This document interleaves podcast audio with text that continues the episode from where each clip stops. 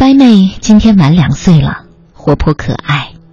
这两年，她真的教了我们这些大人很多很多事。怎么说呢？两年前的今天，我面临此生当中最大的考验，因为怀孕七个多月产检时发现呆妹腹积水。当时头一次听到腹积水这个名词，当然非常陌生。产检医师不愿多说什么，我们已有预感。隔几天，赶忙去找了胎儿治疗权威医师，做过超音波确诊胎儿腹积水，并得知妹妹肚子撑得很大很急。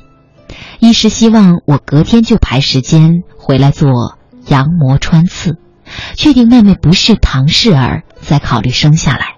听到这里，我快晕倒了。都怀胎七个多月了，难道要拿掉吗？甚至，妈妈在做羊膜穿刺的同时，妹妹也要同时做穿刺抽腹水，承承担着巨大的风险。但听医师的意思，当时的状况是非处理不可，我就只能同意。心中充满巨大的不安，我渴求不要有问题。我期盼着奇迹出现。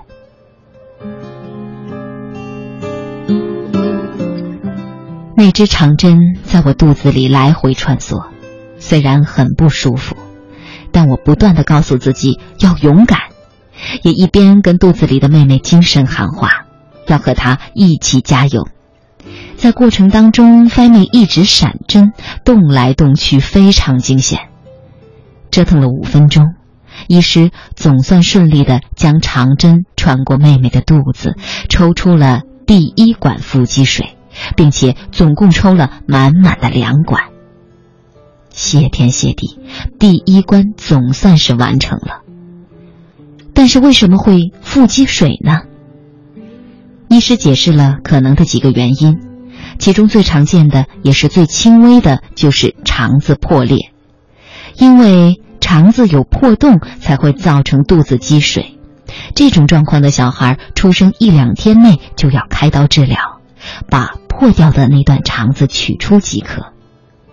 不过也有可能是更严重的问题，譬如呼吸器官没有发育完全、淋巴系统出问题、先天心脏病、染色体异常。后来医师来回做超音波检查。看到心脏大致正常，胸腔也没有积水，羊水也没有过多，只有腹部积水。以他专业的判断，应该是最常见的第一种肠子破裂。隔天再看报告，唐氏症筛查正常，但又有一个坏消息：淋巴球的数目比正常值多很多，怀疑是淋巴系统的问题造成腹水。医师说，如果是淋巴系统造成的腹水，那就可能不是肠子的问题，也许连刀都不用开了。怀着忐忑不安的心情，按照医生的指示改变饮食习惯，调整为清淡，还每天念经安定心神，不断的给妹妹加油，希望情况能够得到改善。终于，让我们撑到第三十七周和医师约定剖宫的日子。产前的超音波也显示，菲妹的腹积水减少了，真的是奇迹。但我知道，我需要更多的奇迹。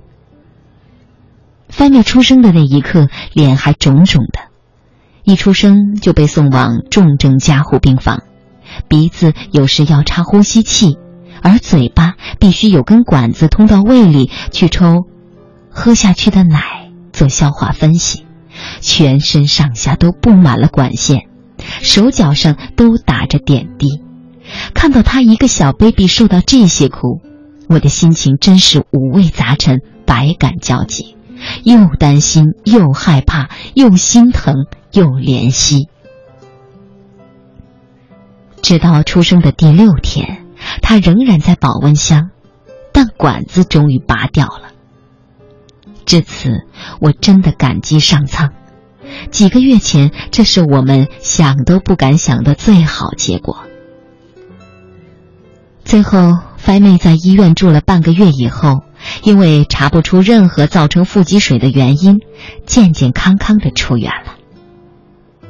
如今，感谢天，感谢地，给我们一连串的奇迹，菲妹平安健康的长到两岁了。看着两岁的她，我只有一个感想，那就是，人生就是为了奇迹而努力。尽管奇迹在一开始的时候看起来不会发生，但无法制止我们继续努力。而当我们继续努力，就有某种奇特的把握感，奇迹肯定会发生。你们说呢？